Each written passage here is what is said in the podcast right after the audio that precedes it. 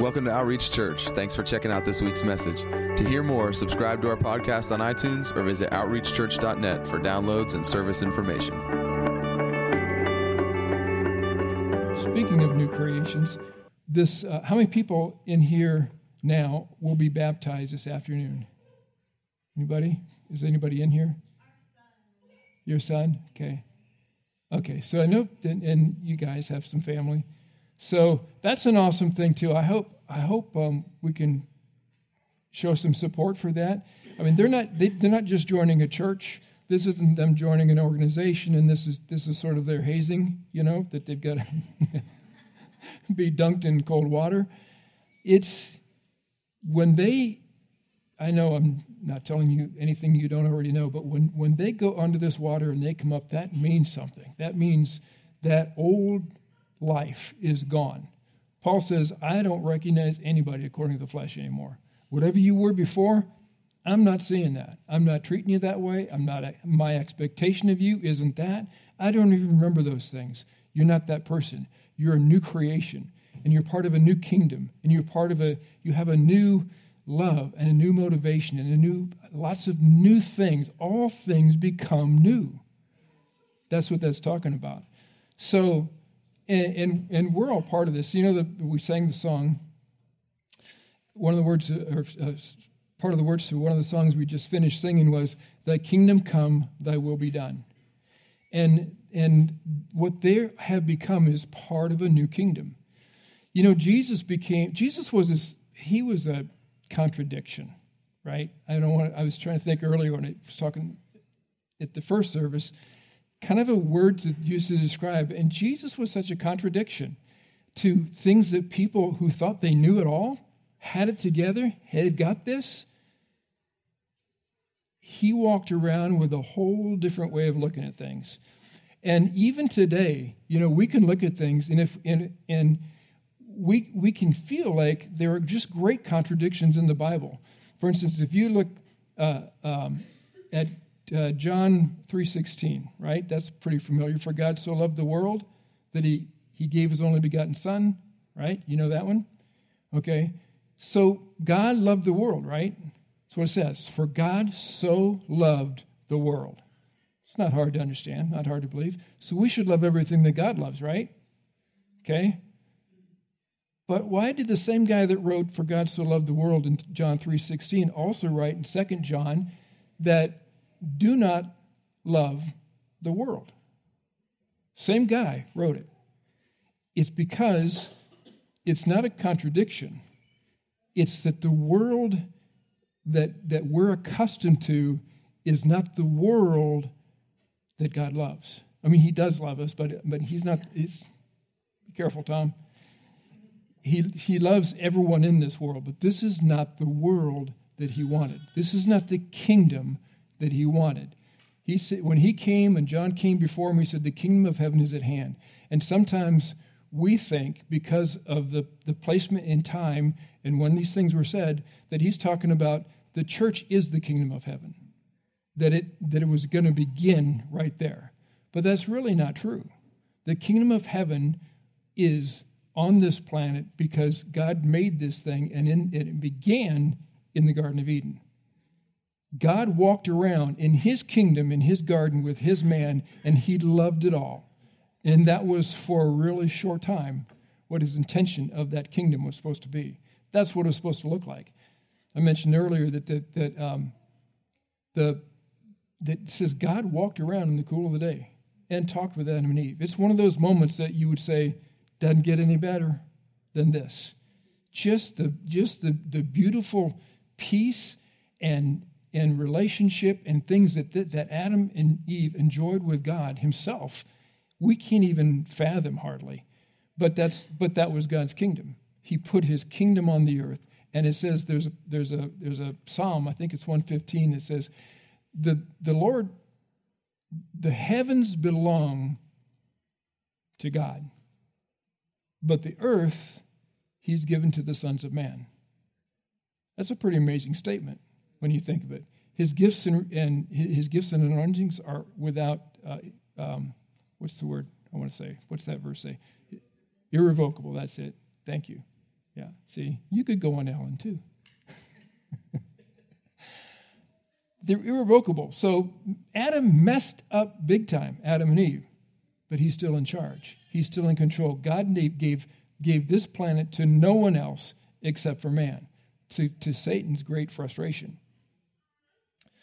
Because Satan wanted to control something, and he knows that he, he still does do a pretty good job. And the reason that the kingdom looks like we see it now, that the earth looks like what we see now, is because of, of Satan's ability to use man's authority to bring about his plan, his will.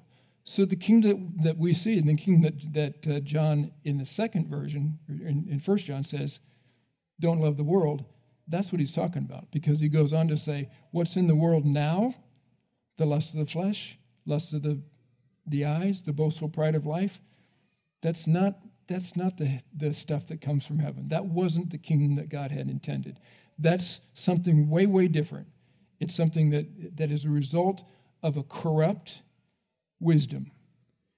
And because the wisdom, because of the fall, and our, our wisdom became corrupted just like, just like Satan's actually did, his, it says he was, he was perfect, perfect, Lucifer, in all of his ways. And he, blameless in everything that he did until disobedience was found in him and his wisdom became corrupt. His wisdom became corrupted, it goes on to say, by, by virtue of his beauty.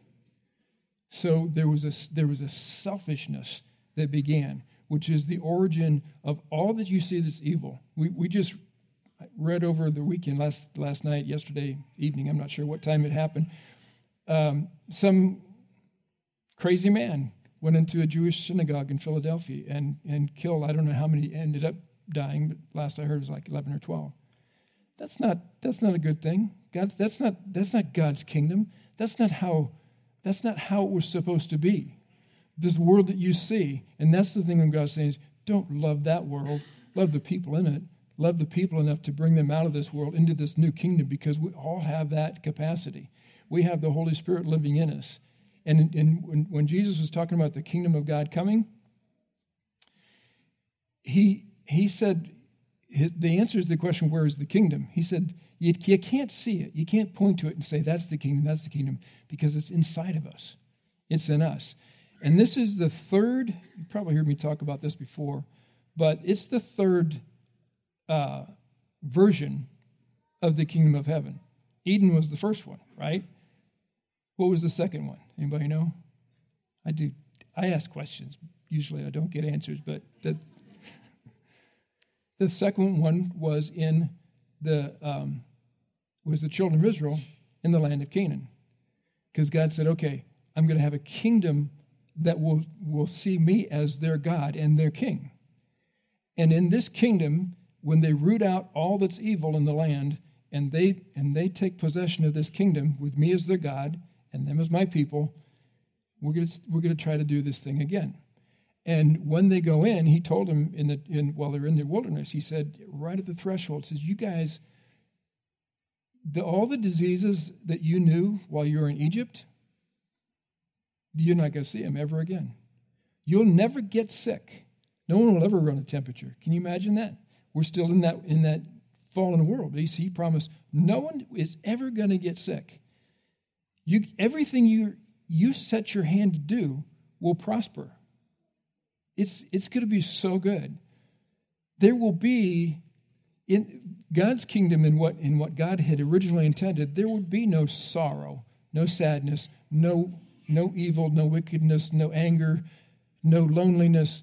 I mean, just think of all the, the things. And we know that because when God, way back in the garden, we, we made this distinction between good and evil. He said, it's all good now. If you, if you can just keep from taking this fruit it'll all be good. But if you eat the fruit, you will attain the knowledge of good and evil. Good and evil. That's why there's evil in this world, there's good. There's amazing beauty and amazing, heroic human beings. And there's also some horrible, horrible people who do horrible, horrible things because they have a different wisdom. They have a wisdom that's corrupted, and it seems like it makes sense to them.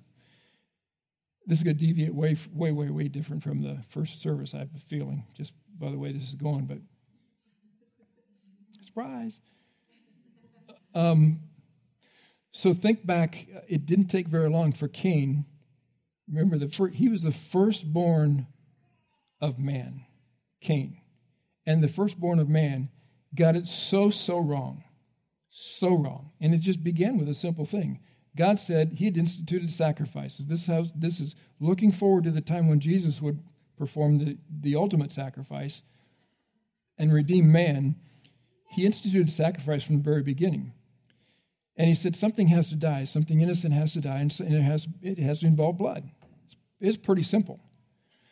But the Bible says that Cain was a tiller. I mean, Cain was, yeah, Cain was a tiller of the field, and Abel was a tender of the lambs. Okay? So Cain, with his fallen, corrupt wisdom, began to reason why is this something that God would value for me to take one of the lambs that Abel has put his sweat and, and tears into in time and offer that to God?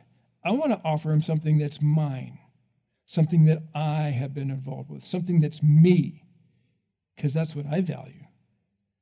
I value that. And God had no regard for it. God didn't get mad. He just said, That ain't it. So then Cain gets mad. Again, more that corrupted wisdom.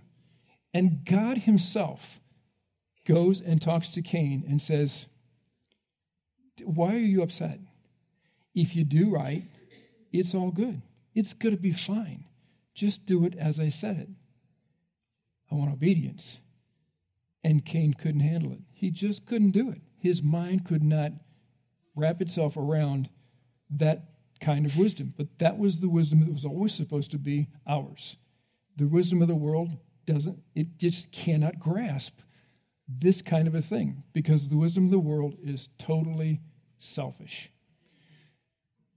So, you know, moving forward then, you know, we, we come up into the to the New Testament, Jesus, Jesus, so he so he had the garden didn't work out, the land of Canaan didn't work out because the, the children of Israel, God said, I want to be your king, right? This is my kingdom. I want to be your king. But what do the children of Israel want? No, we want a king like all those other guys as kings. We want that kind of a kingdom. And God said, That's not my kingdom. That's not my kingdom. So then, fast forward into the New Testament, and Jesus starts talking about the kingdom of heaven is at hand. So there's a difference. This, this time, something's different about this new kingdom. Why would God keep, keep going to man and saying, Here, man, I want you to, to um, produce the kingdom the way I want it on the earth, the way that, that is my kingdom? Why would he keep going to man and thinking, expecting that man's going to be able to pull this off? With his corrupt wisdom and his corrupt influence of the fallen angels and, and Satan and, and a fallen world and everything fallen, fallen, why would he think that man could pull this off? But he keeps coming back. And Jesus come back, came back, and he began to, um, you know, illustrate how his kingdom was supposed to work on this planet. Okay. So, but he became okay. So, so obedience, sacrifice was a big deal, right?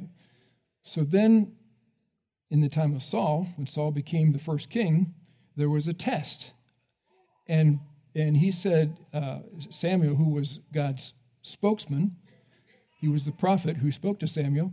At one point, when Samuel was, um, he was supposed to do something that he didn't do.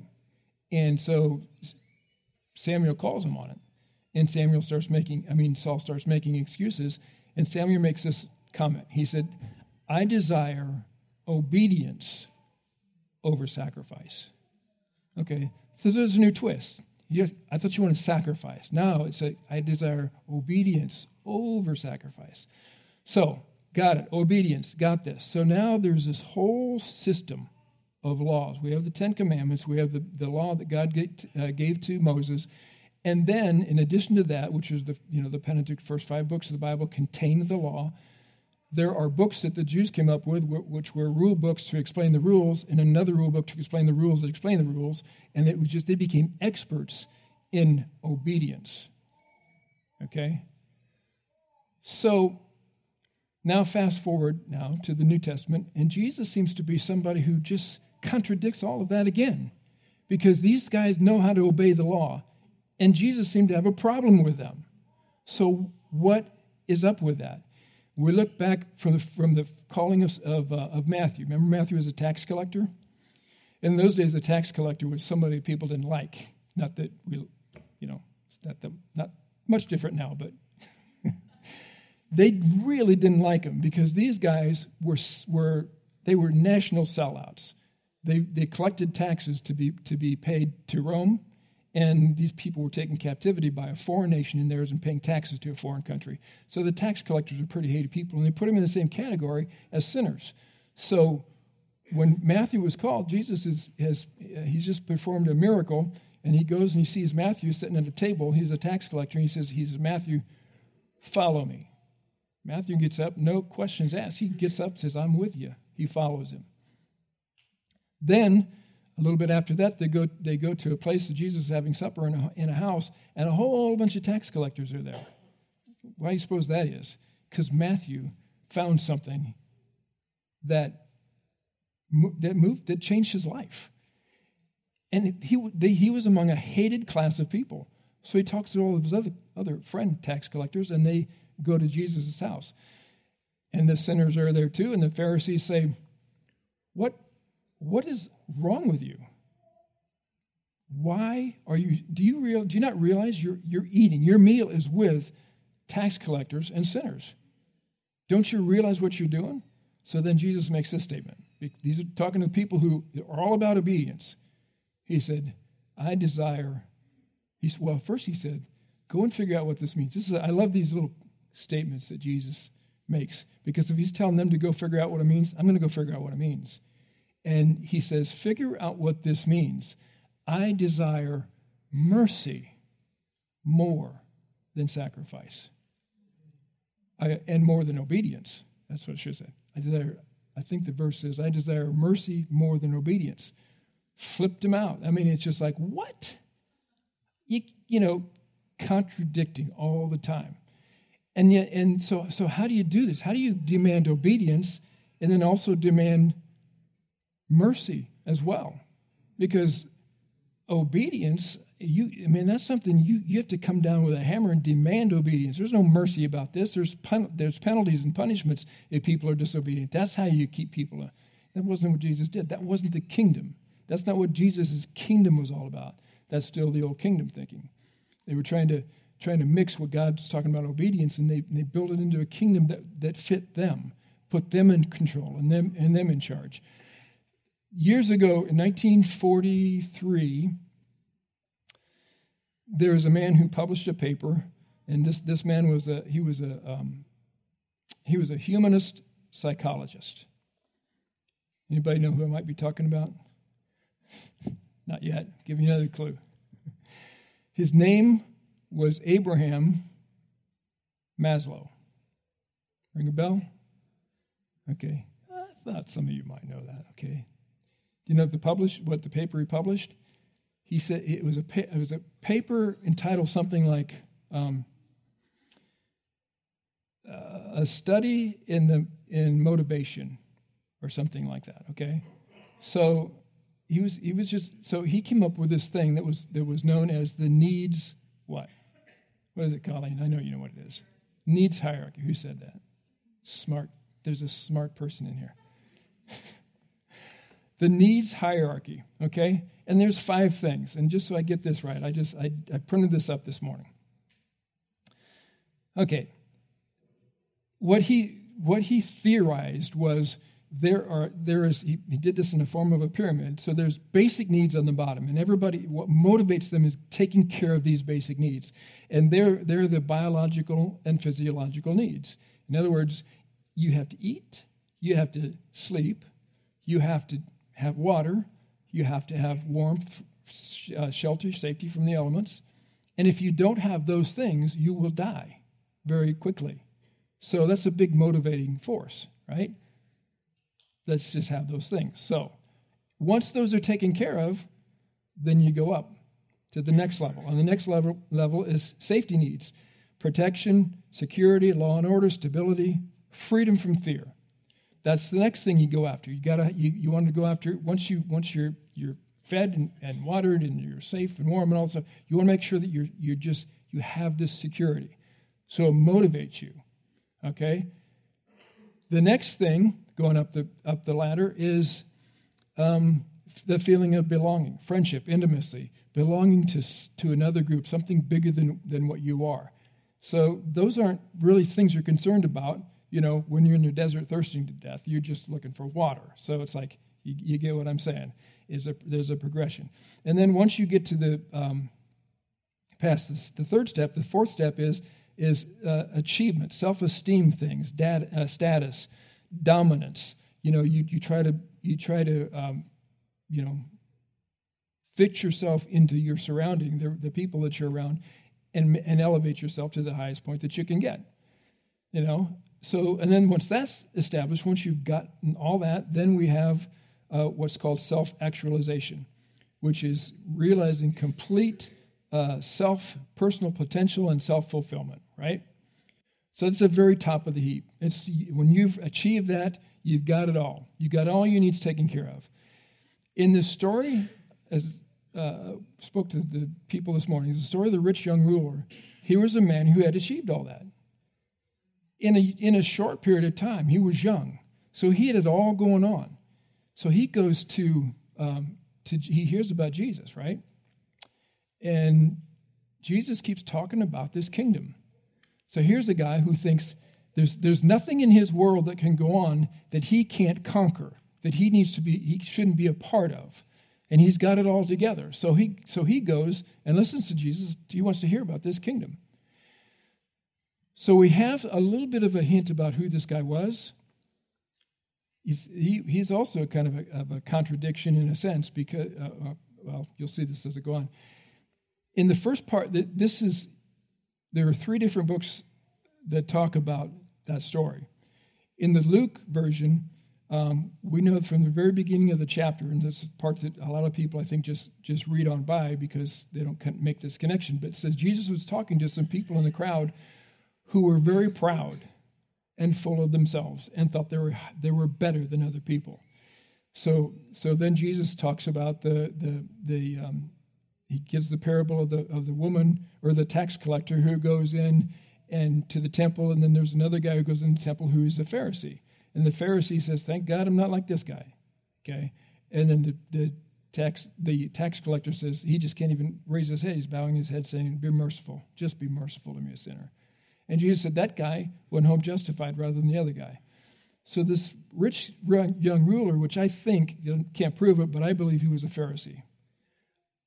He hears this and he thinks he's, it's, getting, it's getting under his skin. So the next thing Jesus talks about, that some women are bringing their children to Jesus and and it's irritating people. Even even Jesus' disciples get irritated. Said, "Send these kids away," and Jesus said, "No, bring them to me, because." And he starts blessing them, and he says, "Such such as such as these belong the kingdom of heaven. If you don't receive the kingdom as one of these children." You won't know it. You won't understand it. You will never see the kingdom of heaven. So now it's like this guy, okay, enough. Now Jesus starts, he starts says he's packing up. He's getting ready to leave town. He's done with this thing here and he's leaving. So this guy sees, okay, he, he just bolts and gets right up in front of him, drops down in front of him, and says, okay, Jesus, I know you're a good teacher. And Jesus says, whoa, whoa, whoa, whoa. Good. There's only one good. That's my Father. And so he says, you get, you have to, he, and he was doing that to just make the rich young ruler understand what he was about to ask. And he said, but he says, what, what do I do? And it's like, here's a guy, again, he's got it all together. It says, if, if it takes money, I got it. it takes position, I got that. I can make this happen. Whatever it is, I want in on this deal that you're talking about. I want a part of the kingdom.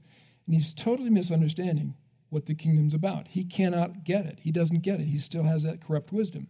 The same kind of wisdom that Cain had, that thought it was all about elevating yourself. The thing that, that Maslow was talking about.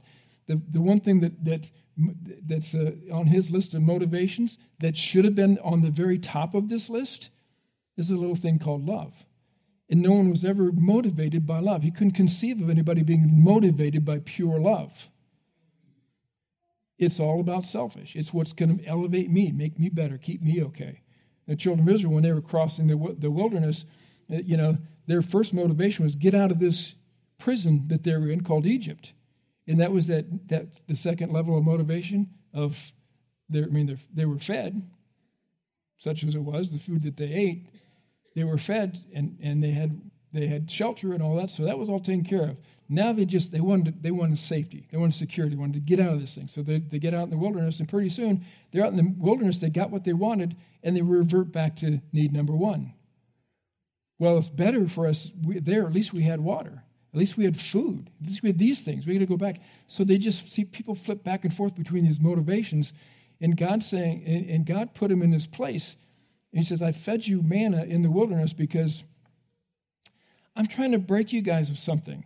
The word that that kingdom thinking that's all about you and, and elevating yourself and make you better than everybody else. You guys were collecting manna. You had to totally depend on me for this manna. And there's not one of you, I don't care how smart you are, I don't, I don't care how, how uh, intuitive you are, I don't care how, how ambitious you are, how strong you are.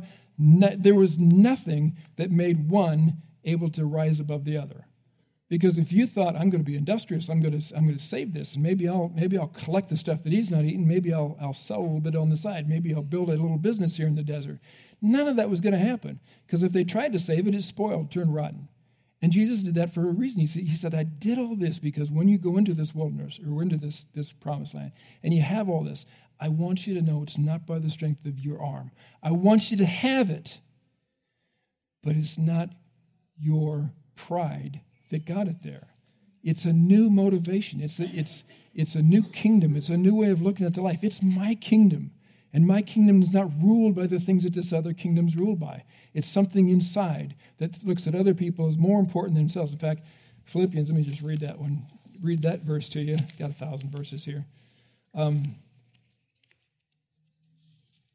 okay, yeah. Philippians 2, verse 3 says, Do nothing from selfish or empty conceit, but with humility of mind regard one another as more important than yourselves. Do not merely look out for your own personal interests, but also the interests of others. That's like, who says that? To, to, to get ahead, to succeed in, in this world, in the kingdom, the way God's the, the way it is now in the world, this would not fly. It just wouldn't work. Thinking of other people is more important than myself. First, I've got to think of myself as more important, then I can help the little people. That's kind of how, how we would see this. It's, it's backwards, it's corrupt wisdom, and the world is filled with corrupt wisdom. So, with the rich young ruler, he, you know, Jesus says, okay, he, he challenges him because the rich young ruler is, is begging him to, to be challenged. And he, he says, he said, what do I need to do? And he says, okay, you know the commandments. He says, okay, which ones? Yeah, I do know the commandments. So he's thinking, going to go to the obedience thing. I can do that. So, specifically, let's get specific. Which ones? And I don't know if you noticed it, but but but Jesus just raced past a whole bunch of the commandments and got to four different commandments. That's that's that's mentioned in the in most of these uh, versions. And the four commandments that he mentioned were: honor your father and your mother, do not kill, do not uh, lie, and do not steal. Hmm. That's it? Got it. I've got that. And, and so it's like, I, have done that stuff from the time I was little. But the thing is, what Jesus was t- telling him was even in the world, the, the kingdom of the world, the way that is out there now, there's kind of a social contract that's known the worldwide. Everybody, no one would argue the fact that you don't kill people, that that's not a good thing. They still do it, but it's not a good thing. You don't lie. You don't. Well, sometimes you lie, but that's you know, you know your your lie is my little white you know little secret thing. But so he said, I got all this. Anything else? And he keeps pressing Jesus. So Jesus, okay, asked, so here it is. Sell everything you got, give it to the poor, come follow me. Now, the thing that was going to get him into the kingdom of heaven was not obeying those commandments. It wasn't selling the stuff that he had, it was the come follow me part. That's what he was getting to. But the, but the, uh, and then he goes on to say to his disciples, it's really hard for a per- person who's rich to enter the kingdom of heaven. It's not because he's rich. It's not because of the wealth. It's because of the of, of that the thinking that does not have a place for the kind of motivation that we that we understand in the kingdom of heaven. Because if you're rich, it's like what you've got, it, you know, it's it's all this in one. All the all the needs are met because you can take care of it all if you've got if you've got this wealth. And then it's all about you and what you've done and what you've accomplished and what you are and who you can be. And that's what God was constantly saying. That's not my kingdom. So that's what he was trying to uh, illustrate to the rich young ruler. And I said earlier this morning. So, so look at the rich young ruler. I wish I would have known his name because it would be a lot easier than saying the rich young ruler. So he understood the commandments. He, I mean, he, he was a good, good Jew. He knows all these stories. He knew the story of Job. So in the story of Job, Job gets very wealthy, right? And that's before even the, the covenant with Israel. So Job gets really wealthy. And, um, but then something happens. Job begins to change. And you'd have to, you'd have to go through the whole book to, to, to know what I'm trying to give you in a, in, in a nutshell here. But Job began to think, I did this. Job suffered a whole bunch of calamities in his life, or in, in a short period of his life. He lost his family, a bunch of sons and daughters, his wife, everything he owned, all of his stuff, the cattle, everything was just gone. And in all of his dialogue from that moment on, there's like one or two sentences that he regrets losing his family. And the rest of it is about losing his position. And he, and he starts talking about how when I used to go into a town, I mean, people would just, they knew my name, they would stand up. And there are people now, there are the sons of people that I would have nothing to do with, are now laughing at me. And that's what really got under his skin. He was proud. He thought he had really, really done something. And it took all this whole conversation. It was, really, it a really long book. took all this conversation. And the one kid the one person that God didn't rebuke at the end of the day was this kid who came along and says, Look, I, you guys are older than me. I respect you. But, and I've tried not to say anything, but I just have to say, Job, really, you know, this is not about you. And he was the only one in the whole book that God didn't rebuke in the end. In the end of the book, he's rebuking Job, and he says, he said, Look, where were you when I laid the foundations of the earth? Where were you when I put the borders of the seas and the oceans and the mountains? And he, wants, he goes through this whole big thing. And he says, When you can show me that you were there and part of this thing, then I'll be impressed with your strong arm. Wasn't about a strong arm. So Job repents. And in the end, what happens? What is, what, what's the end of the story for Job? Twice. So if riches are something horrible that leads people necessarily to this evil, and God being a good God, why in the world would God then give him twice as much as the thing that messed him up? It wasn't the riches, it's the pride of life, the selfish pride of life, the thing that, that it says, don't love the world or the things in the world, because it says there's a pride, the boastful pride of life, the, the, the lust of the eyes, lust of the flesh. That's what's in the world now. Two different worlds. I, when it says, for God so loved the world, and then later in John it says, uh, uh, do not love the world, I thought, okay, I'm going to look at the Hebrew meanings because I'm going to find some slight difference. And I looked up love, same love. That's agape love. I looked up world, same world. And the world there is the word that we use, that, that we would say order. So God loved the order. He loved the, the order that he set up. It was his kingdom. It's what he always wanted. And the expression of it was best found in the garden before they sinned. It's what he wants now, what he wants for us. He doesn't want us to be poor. He wants us to be, he wants us to have this amazing, wonderful life with him as king. So why did he not, why did the rich young ruler, this is the, the thing that surprised me was that the, uh, the rich young ruler walked away. Because I said, as I said earlier, he, here's a guy who has everything. Oh, broken heart. Here's a guy who's got it all. He's got it all going together, going on. And so, he, and he meets Jesus and he walks away sad. What's wrong with this picture? And the second thing that's wrong with this picture is that Jesus lets him walk away sad. And it said, in, you know, right before that, it said Jesus looked at him before he said, You got to follow me. He said he looked at him, he said he loved him. And yet he let him walk away sad. Why didn't he go after him? Because he didn't, he knew that he did not have the capacity to understand what Jesus was talking about when he was going to say, there's a different motivation. Why didn't he understand it? Why wouldn't he understand it? His mind had been corrupted. And even the people, the rulers, the, the religious leaders, the, the, the, the, what they would call the lawyers in the land, who knew who could, who could explain every piece of the, of the Old Testament law, couldn't get this.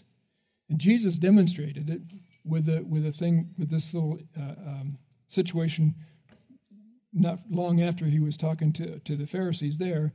Um, he goes into the temple and he's doing his thing, and the Pharisees think they're going to trap him because they don't they don't want to they don't want to know they don't want to understand.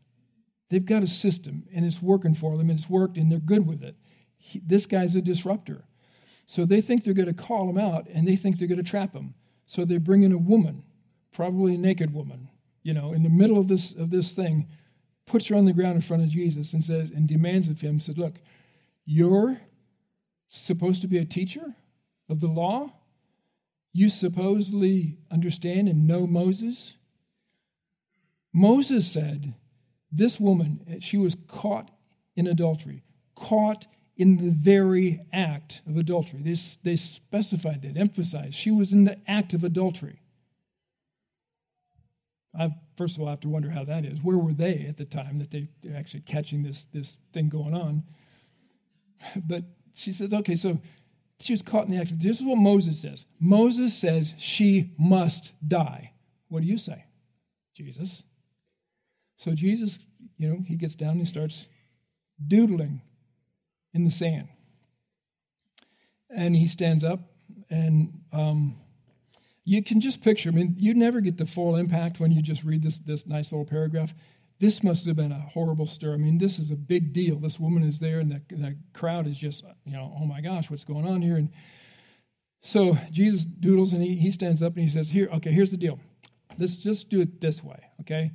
The one of you who is without sin, let him be the one who casts the first stone. Then I'm with you. Because what are you going to do? I mean, you got, you got me dead to rights. That's what it looks like. It looks like they had him because the law did say that, right? So Jesus says that, and nobody's nobody picks up a stone, he gets down and he starts to write again. So here's what I think he was writing. There was something about what he was doing there that they saw that changed, it was a deal changer. And one by one, says, starting with the oldest, they just kind of just backed away. So what was it? So this is what I think it was. And I'll just read it to you. Um, if I had my act together, I probably would have had um, an overhead. Um, still not together. Okay, here it is. Okay. So this is what this is the first thing that he wrote in the sand. He said, "If there is a man who commits adultery with another man's wife, one who commits adultery with his friend's wife, the adulterer and the adulteress shall surely be put to death." Okay. He writes that, and then he stands up, and at that point he says, "Okay, anybody who's without sin, cast the first stone." Okay, so they're not getting it. They think, Okay, yeah, we know what the law says because that was that was one of the things of the law. That was Leviticus 20. And then he gets down, so he says, "Okay, I'll give you the other one." So he sits down, he, he, he stoops down, and he writes Deuteronomy 22. Those are the two places, the only two places in the Old Testament, the law of Moses, that address what they're talking about right here. And they challenge him, says, Your Moses said this. What do you say? He says, I'll tell you exactly what Moses said, first of all. And then the second thing, Deuteronomy says, if a man is found lying with a married woman, then both of them shall die. The man who lay with the woman and the woman, thus you shall purge the evil from Israel. Okay. Somebody see anything missing in that picture? Where's this man? You caught him in the act. And you drag this woman here? Are you kidding me? Did you know this man? Was this a sting? Was this all just to, just to get me? Look at what the law of Moses says. It's addressing if a man, where's the man? So that's why he said, now, knowing that, going by what you've told me, what, what you've laid out, this is, this is the deal. This is the whole truth. Now let whoever is without sin cast the first stone. And they were not without sin. They were not following the law. They were selectively doing what they wanted to do. They were disobeying the law of Moses. He had them. They had to walk away. So then he turns to the woman and he says, Where are your accusers? And she says, They're gone. He says, I'm not gonna, I'm not gonna condemn you, I'm not gonna accuse you either. But go and sin no more. That's mercy. That's mercy when there's when the law says she has to die. But you got to see the whole thing. You got to know the whole thing because it's a brilliant tightrope between allowing sin to go on and being judgmental. You say, Look, I'm not going to condemn you. Yeah, it might have been me. And I'm not that much better than you. I'm not better than you at all. But don't do this anymore. This is destructive. You've got to stop this. And the way to stop this is to get away from this. What brought you to this is the old kingdom thinking. What makes you feel good? What looks good? This boastful pride of life. That's what's in the world. You got to you have to understand you can't you've got to stop this. Okay, so quickly I, I didn't know until the first service that they, they actually have a countdown thing up there. And I've, if you guys all start going, five, four, I'm, I'm just, I'm leaving. so, okay, I gotta, I gotta, I gotta kind of, kind of wrap this up. So he didn't try to explain it to the rich young ruler. John himself, John, the, I mean, uh, John the Baptist, had a hard time with it. He, he, he knew Jesus was supposed to come. He was supposed to herald Jesus coming, and Jesus was going to be this guy who condemns sin worse than he did. I mean, Jesus, John the Baptist was the guy with the, with the, you guys, brood of vipers, you know. Who do you think you are? Who warned you to flee from the judgment to come? And the judgment that's coming is coming from cousin Jesus. And he's coming to get you. And he knows how. He's got a big stick. Okay? That's not what Jesus did. That's why John, who knew who Jesus was, sent his guys and said, are you the guy? Or should we look for somebody else? Who knew? He knew who it was. He knew who it was. And John was good with, John, I think John was okay with dying. It was all okay. What bothered him was, I'm going to die here, probably. I'm in prison. I'm going to die. My job was to herald you coming. When are you going to step up? And John was somebody who, from his birth, had the Holy Spirit. So why didn't he get it? Why did no one get it? Why did John, Jesus' own disciples have walked around with him all the time when Jesus is walking through Samaria on his way to Jerusalem and the people won't receive him? That you know, J- uh, James and John say, "Hey, Lord, how about we call fire down from heaven and you know turn these guys into a greasy spot on the path?" Jesus, you don't know the spirit that you're talking about. When he entered Jerusalem right before his triumphal entry, which should have been a whole different kind of a triumphal entry. It says, it says he walked in from Bethany, and I'm, I'm told there's a there's you, you come up over a rise, you don't see the city until you, you get up on the path up here, and then all of a sudden the, it's there right in front of you. And it says Jesus saw this thing. I mean, he knew where he was going. He knew it was there, but when he saw it, something about it, he knew what he was going to do. And this is the capital city of what was to pe- become God's kingdom on the earth and he saw what it had become. And he wept. It's not okay. It's not okay what man has done with the kingdom. But there's a solution. And what made God, what made Jesus God understand that it's a deal, it's a different deal now, is because Jesus says, if I go away, it's going to be better for you because you're going to be, be a new creature, a new creation, the new birth, and the Holy Spirit living in you. You will have my mind and I'll take of God and give it to you. Somebody in the first service asked, and I mean, I want to try to really quickly get this in. How do you get the Holy Spirit? It's a good question.